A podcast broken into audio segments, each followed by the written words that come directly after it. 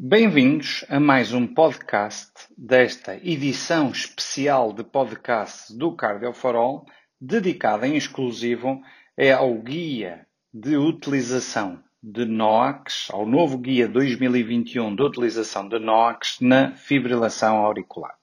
Neste podcast vamos discutir três temas fundamentais quando a gente aborda estes doentes com fibrilação auricular, que é o doente idoso, o doente frágil ou então até o doente com risco de quedas.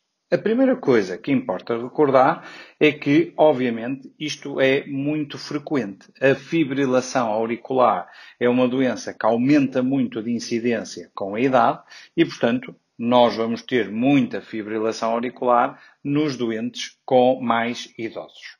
Aquilo que nós sabemos atualmente é que uma das grandes vantagens dos NOACs foi um aumento muito significativo do número de doentes idosos que passaram a beneficiar da hipocoagulação na fibrilação auricular.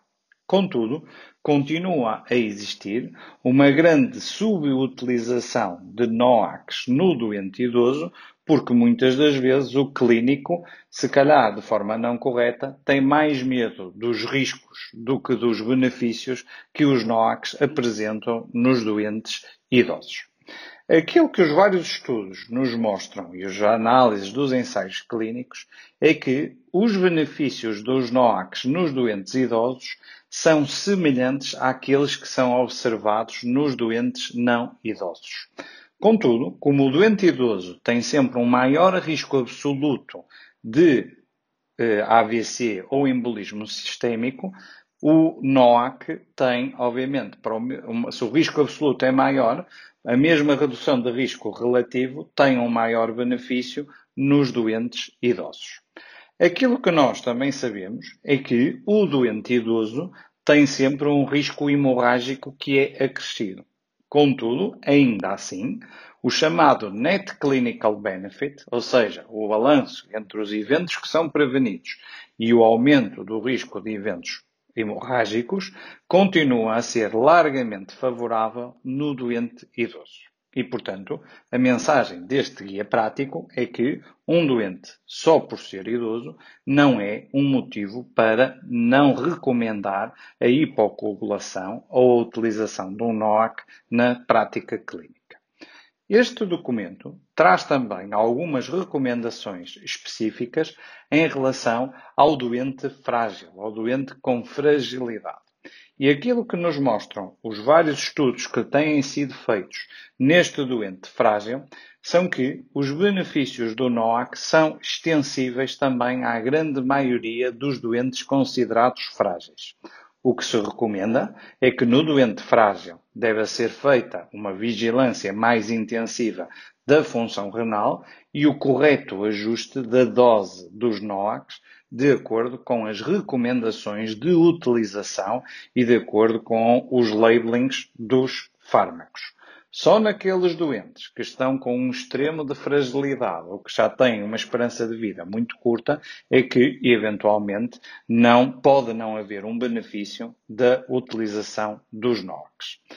Para terminar, um último ponto que estas recomendações, que este guia prático também aborda em específico, é outra situação que os médicos receiam a utilização de NOAC, que é o NOAC no doente com risco de quedas. E no passado, nós sabemos que, há muitos anos atrás, sobretudo na era dos antagonistas da vitamina K, dizia-se que o risco de quedas chegou a ser até uma contraindicação para a hipocoagulação do doente com fibrilação auricular.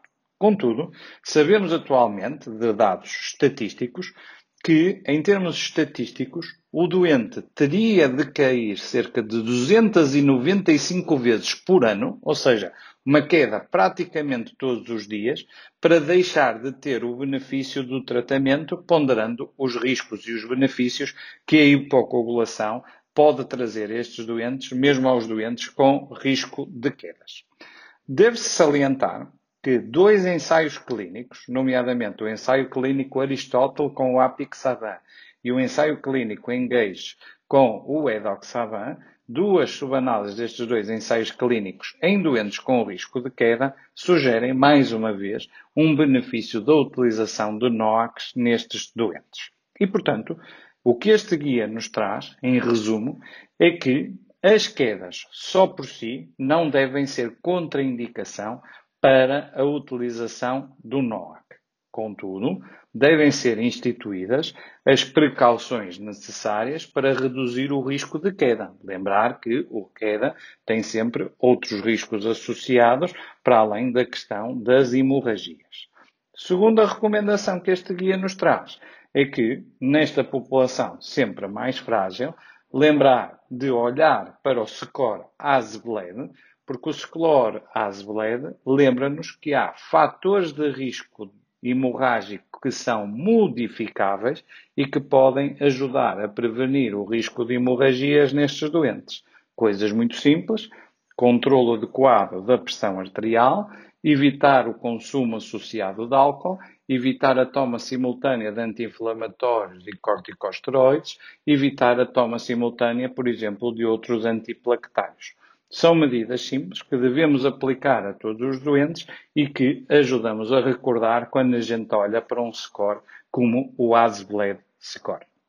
E, portanto, em resumo, o que este guia prático nos vem dizer é que a idade só por si não é um motivo para deixar de tratar estes doentes, muito pelo contrário. A própria fragilidade Obviamente, devemos avaliar cada doente de forma individual, os riscos e os benefícios, mas só por si também não deve ser um motivo para negar a hipocoagulação e o próprio risco de quedas também, à luz da evidência atual, não é só por si um risco para deixar de hipocoagular os doentes, havendo sempre lugar para uma decisão clínica individualizada de cada um destes doentes. Fica aqui então o desafio para continuarem a seguir os podcasts do Cardio for All, esta série especial dedicada a este guia prático de 2021 de utilização do NOACs na fibrilação auricular e terminar dizendo que este podcast contou com um apoio totalmente independente da Pfizer para a sua realização. Até já!